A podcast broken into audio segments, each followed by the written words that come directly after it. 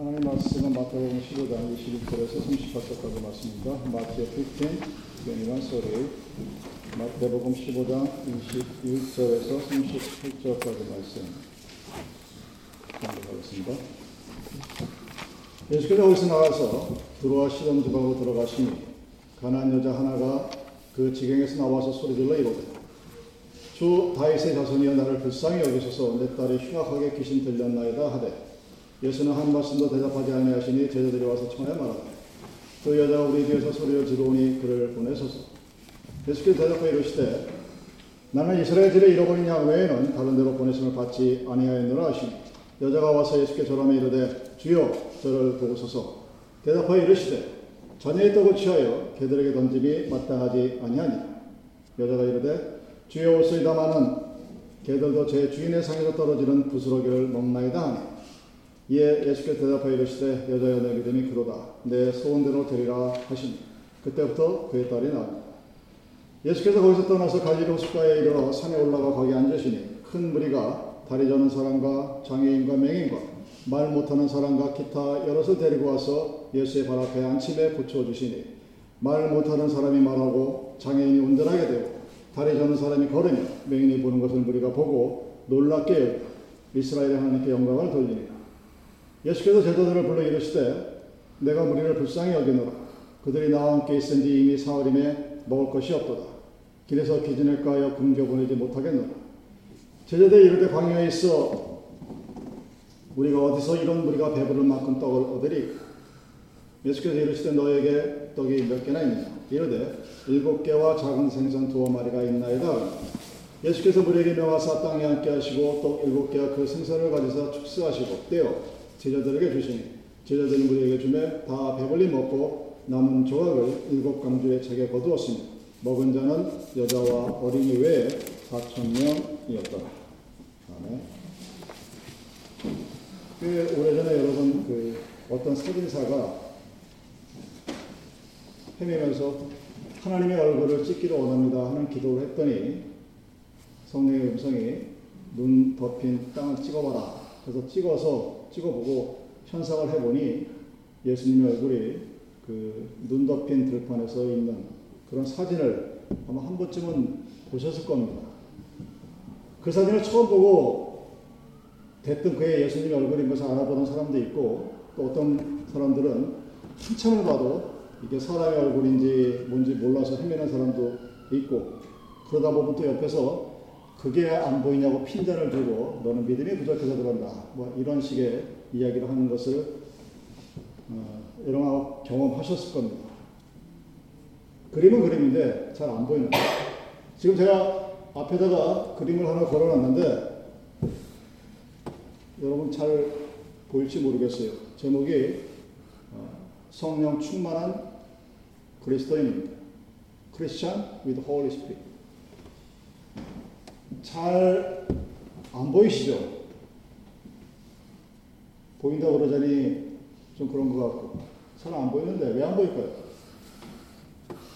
성령이 계시면 성령 충만한 그리스도인 그 성령이 그리스도 안에 들어가 있겠죠. 그러니까 성령 나와 보이지 않을 겁니다.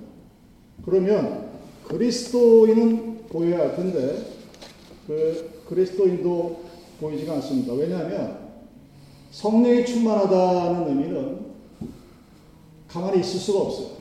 성령이 나를 휘어잡으면 어디론가 뛰쳐나가서 내가 믿는, 내가 아는 그리스도를 증거할 수밖에 없기 때문입니다. 당연히 그림 안에 있을 리가 없죠. 그러니까 그림이 여기 있긴 있는데 그 안에 아무것도 없어요. 백지입니다. 안에 있는 그림은 분명히 있는데 우리 눈에 보이지 않습니다. 보이지 않아서 백지같이 보이고 호응처럼 보이지만 그 안에는 성령 충만한 어떤 뜨거운 움직임이 존재하고 있는 것입니다. 단 보이지 않을 뿐이죠. 본문은 두 개의 큰 그림으로 다른 말로 단락으로 나누어져 있습니다. 귀신 들린 가나안 여인의 딸을 고쳐주는 그림 그리고 또 일곱 개와 물고기 두 마리로 사천 명을 먹이는 그림 그 두 장면이죠. 서로가 어울리지 않는 장면입니다.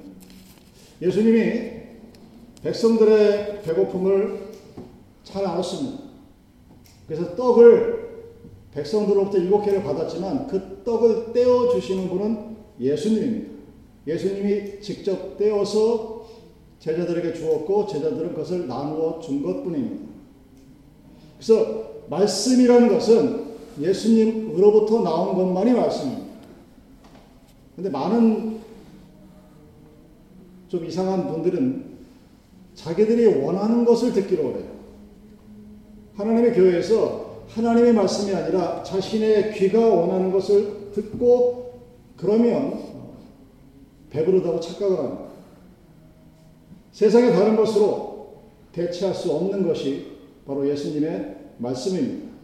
떡을 떼어 주신 분은 예수님 본인이에요. 그래서 말씀을 들을 때 내 입맛에 맞는 말씀을 골라 듣는 것이 아니라 예수님이 주신 것을 먹어야 배가 부릅니다. 영적으로 피곤하지 아니하고 육적으로도 마찬가지입니다. 오병이어 또는 칠병이어의 기적이 백성들을 배불리 먹이는 것으로 그것을 목적으로 삼았다면 이야기는 여기서 끝이 나야 합니다. 그런데 배불리 먹었다로 이야기가 끝이 나지 않습니다. 먹고 남은 조각이 일곱 강줄에 가득 차게 되었다고 기록합니다. 배고픔을 알고 그 배고픈 백성들에게 배고픔을 곧 해소해 줄 목적으로 이 기적이 이루어졌으면 기록은 거기서 끝나야 돼. 왜? 배고픔이 이미 4천 명을 먹이고 남았으니까. 근데 먹고 남은 부스러기가 있다는 사실을 굳이 기록을 합니다. 그럼 성경을 잘못 오용하는 사람들은 환경론자들이 이 성경 구절을 가지고 뭐라고 얘기하냐면 예수님은 태초의 환경론자였다. 이렇게 주장합니다. 왜? 청소를 합니다. 먹고 남은 부스러기가 산 들판에 남겨놓지 않게 자기들 깨끗이 거두어서 가졌으니까 예수님은 환경문, 환경문제를 쓰레기를 치우시는 분. 이런 식으로 성경을 갖다 씁니다. 뭐 그 심정에야 이해는 하겠지만 그것이 이 본문이 의미하는 바는 절대 아닙니다. 왜? 복음서 기자가 먹고 남, 남은 일곱 강조리를 그 부스러기를 기록 한 이유가 무엇일까? 16장에 가서 보면 그 이유를 우리가 유추해 볼 수 있습니다. 16장 9절과 10절에 이렇게 말합니다. 너희가 아직도 깨닫지 못하느냐? 다섯 개로 오천 명을 먹이고 죽은 것이 몇 바구니며 또 일곱 개로 사천 명을 먹이고 죽은 것이 몇 강줄이었는지를 기억하지 못하느냐?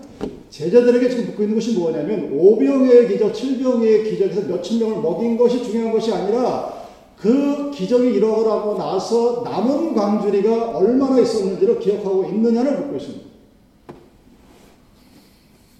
왜 그랬을까요? 아니 왜 굳이 우리 입장에서 봤을 때 5천 명을 먹이고 4천 명을 먹기 대단하지 그걸 먹이고 남은 몇 개의 강주리가 과연 무슨 의미가 있을까? 충분히 이렇게 생각해 볼 수 있습니다. 그 대답은 보면 바로 앞에 이어진 가난 여인의 사건에서 찾아볼 수 있습니다. 이 마가복음의 기록에 의하면 이 여인은 헬라 여인이고 수로 분위기의 여인이라고 합니다. 이 여인의 딸이 귀신이 들렸습니다. 병을 고쳐서 예수님께 나왔고 그 고친 사건입니다. 사건 두 개의 해프닝은 서로의 연관성을 찾아보기가 어려워요. 나오는 주제 인물, 그 다음에 거기 행사되어진 기적의 내용, 서로 연관되어질 내용을 찾기가 굉장히 어렵습니다. 전혀 관련이 없게 기록된 사건이 연이어서 배치가 되어 있습니다. 가나니아의 사건은 이렇죠. 예수께서 대답해 이르시되 나는 이스라엘 집에 잊어버린 양 외에는 다른 데로 보내심을 받지 아니하였노라 하시니 여자가 와서 예수께 절하며 이르되 주여 저를 도우소서. 대답해 이르시되 자네의 떡을 취하여 개들에게 던짐이 마땅하지 아니하니 여자가 이르되 주여 올소이다마는 개들도 제 주인의 상에서 떨어지는 부스러기를 먹나이다 하니 이에 예수께서 대답하여 이르시되 여자여 내 믿음이 크도다 내 소원대로 되리라 하시니 그때로부터 그의 딸이 나으니라 이 부분이 두 개의 별개의 사건처럼 보이는 것들을 하나로 이어줄 수 있는 고리로 발견하게 됩니다. 26절에 떡, 그리고 36절에 떡, 27절의 부스러기, 37절의 부스러기가 서로 별개 사건처럼 보이는 병을 고치는 사건과 5천 명을 4천 명을 먹이는 사건이 연결할 수 있는 고리로서 존재합니다. 이 수로베니가 여인의 병 고침 받는 사건에서 예수님과 그 여인이 주고받는 대화가 있죠. 성경에서는 대부분 그래서 아 복음이 먼저 유대인에게 즉 하나님의 선택된 백성들에게 전파되고 나서 그 이후에 이방인들에게 전파되는 것으로 해석을 합니다. 떡은 예수님의 복음이죠. 그것을 먼저 먹을 수 있는 고난이 이스라엘의 잃어버린 양들에게 있습니다. 그리고 나머지 그 부스러기, 렘난트, 그 부스러기를 이방인에게 먹는 것처럼 복음은 먼저 유대인에게 그리고 이방인에게 전해진다고 해석하는 것이 일반적인 해석입니다. 여러분 이 장면을 지켜본 제자들 그리고 유대인들은 야 그래도 나한테 하나님의 말씀을 먼저 먹을 수 있는 우선권이 있구나 priority가 나에게 있구나 하고 아마 뿌듯해 했을 겁니다. 그리고 그 소위 말하는 Gentile들은 하나님을 믿지 않는 그 백성들은 기껏해야 내가 먹다 남은 부스러기를 먹는 존재 그렇게 기록되어 있는 것이 성경의 모습입니다. 그 예수님의 제자들에게 그렇게 생각하고 있는 유대인들에게 예수님이 남은 광주리의 존재가 어떠했는가를 remind 시켜줍니다. 상기시켜주는 거예요. 잊어버렸죠. 우리 머리의 기록 속에는 5천 명을 먹인 그 놀라운 광경만 기록, 머릿속에 남아있습니다. 4천 명을 먹인 그 놀라운 것만 기록, 머릿속에 남아있는데 예수님은 그것 외에 그러고 나서 남은 광주리가 몇개 있는가 물어보고 있는 거예요. 제자들은 대답을 못했을 겁니다. 왜? 관심이 없으니까.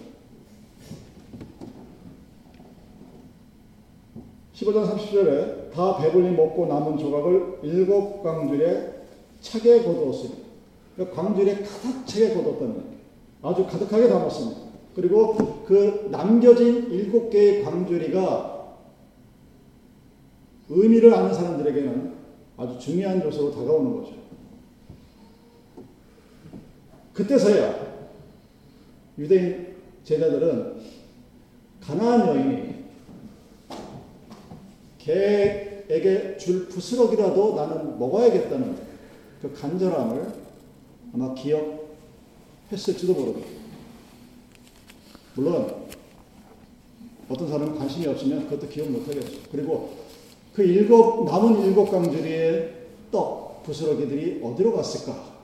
그 행방 자체를 아예 궁금해 하지도 않았을 겁니다. 왜? 나는 이미 배불리 먹었으니까. 나는 이미 배불리 먹고 사람들이 그렇죠. 화장실 갈 때와 나올 때가 많이 다르죠. 내가 배고플 때와 배가 불러서 편할 때 생각하는 것이 달라집니다. 그래서 그 일곱 강주리의 떡이 어디로 갔을까? 누가 그것을 치웠을까? 누가 가져갔을까에 대한 아무런 의문도 생기지 않았을지도 모릅니다. 그런데 한번 여러분 상상의 나라를 펴보십시오. 그 일곱 개 강줄이에 남아있는 그 가득 찬 부스러기들, 그 떡, 그 빵들은 다 어디로 갔을까? 우리들은 이 두 개의 사건이 별개의 사건이 걸 압니다. 우리들은 구약과 신약을 가지고 있고 그래서 이 남은 일곱 개의 강줄이 있는 떡이 어디로 가서 어떻게 누구에게 먹혀졌는지를 한번 생각해 합니다. 근데 성경은 기록하고 있지 않습니다. 그래서 예수의 제자들 중에 누가 그 떡을 가져갔다고 기록하지도 않고 그것이 누구에 의해서 소비되었는지도 기록하지 않습니다. 분명 어디론가 갔을 거예요. 그리고 누군가의 배고픔과 허기를 달래주었을 것입니다. 그래서 만족감을 주고 기쁨을 주었을 거예요. 그 남겨진 부스러기 어디로 갔어요? 우리들에게 주어진 거죠. 여러분 남겨진 부스러기는 교회에 하나님의 말씀이 남겨진 상태로 가만히 이렇게 앞에다 모셔놓고 하나님의 말씀을 소중하고 귀중하니까 내가 오히 간직할 거야. 이런 상태로 놔두면 큰일 나요. 부스러기는 남겨진 부스러기라고 기록되어 있어 굉장히 하찮아 보이지만 그것은 예수님의 떡이자 말씀입니다. 생명의 말씀입니다. 그래서 예수님께서 우리에게 주셨던 그 생명의 떡, 그 말씀의 떡을 먹고 영생의 기쁨을 누리고자 하는 그 말씀의 떡이 누군가에게 나눠줘야 그리고 누군가의 배고픔을 달래줘야 되고 허기를 채워줘야 되고 만족감을 불러 넣어줘야 그래야 먹고 남은 것이 일곱 강줄이나 가득 차게 남았다라는 성경의 기록이 의미가 있게 되는 것입니다. 바구니에 남겨진 그 일곱 바구니 모르긴 몰라도 100% 이방인들에게 주어졌을 겁니다. 그리고 그들이 그것을 먹었고 배부르고 영생의 말씀을 통하여 하나님을 알게 되는 놀라운 역사가 일어났을 것이라고 믿습니다. 다시 한번 허공에다 한번 그림을 그려보십시오. 이 남은 일곱 강주리의 부스러기들을 누가 나누어 줬을까? 누가 그 떡을 그 강주리를 들고 들판 넘어 누군가에게 가서 그들에게 주고 그들에게 배불리 먹고 예수님을 알게 하는 그 생명의 말씀을 증거했을까 하는 이야기. 여러분, 지금 그림 앞에 그림이 있으면 그 그림 안에 일곱 개의 강주리가 보이십니까? 아마 안 보일 거예요. 왜? 누군가가 들고 나가서 이미 이방인들에게 주어서 그들을 배불리 먹게 했으니까 그림 안에 그 강주리가 보이면 안 되겠죠. 누가 나누어 주었을까? 왜 성경은 그 나누어 준 사람, 뭐 베드로도 아니고 안드레도 아니고 아무도 기록이 안 돼 있어요. 예수의 제자들이 아닐까? 누가 나눠줬을까요? 여러분 생명의 떡을 나눠준 분, 떡을 떼어 주신 분, 그분은 예수님입니다. 들판에서 사천 명을 먹이고도 남게 떡을 떼어 주신 분은 예수님이에요. 남은 광주리에 일곱 개의 떡을 떼어 주신 분은 예수님이 승천하시고 이 땅에 보내신 보혜사 성령이에요. 그 성령이 여러분 눈에 보이십니까? 아마 안 보일 거예요. invisible. 내가 봤으면, 봤으면 참 좋겠는데. 내 앞에 성령이 나타나서 하나님의 말씀 막 전하고 하는 게 내 눈에 탁 보이면 정말 예수 믿기가 쉬울 텐데. 잘 안 보입니다. 성령이 보이지 않습니다. 그냥 성경에 기록된 건 그냥 해오리 같은 바람 뿐.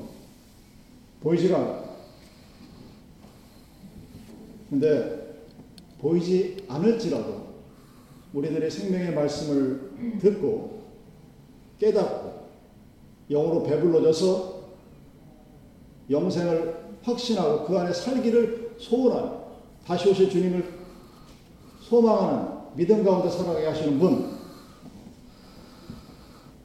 그분은 보이지 않는 성령입니다.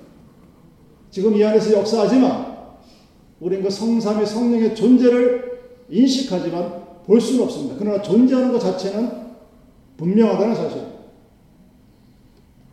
성령의 역사는 보이지 않을 뿐 분명히 존재합니다. 여러분은 지금 이 교회 안에서 존재하는 하나님의 전 안에서 성삼의 하나님께서 함께 하시는 이 재단의 역사를 그 성령의 존재를 볼 수 있고 느낄 수 있기를 바랍니다. 여러분 눈으로 보이지 않아요. 그림 속에 존재하지 않습니다. 그러나 분명히 4천 명을 먹이고 남긴 그 일곱 개의 광주리라는 존재 자체는 명확한 사실입니다. 그 일곱 개의 광주리가 지금 내 눈에 보이지 않지만 보이지 않는 성령은 그 광주리에 남은 부스러기를 매일매일 지금도 우리들에게 나누어 주고 있습니다. 하나님을 믿는다는 것은 성령의 은혜를 감사한다는 것은 여러분의 삶 속에서 순간순간 매일매일 감사하고 찬양하고 기도할 수 있다. 예수님이 직접 떼어서 주신 떡을 먹은 예수님의 백성들, 그들이 보이지 않는 성령과 함께 살아가는 하나님의 백성들인 거죠. 기도하시겠습니다.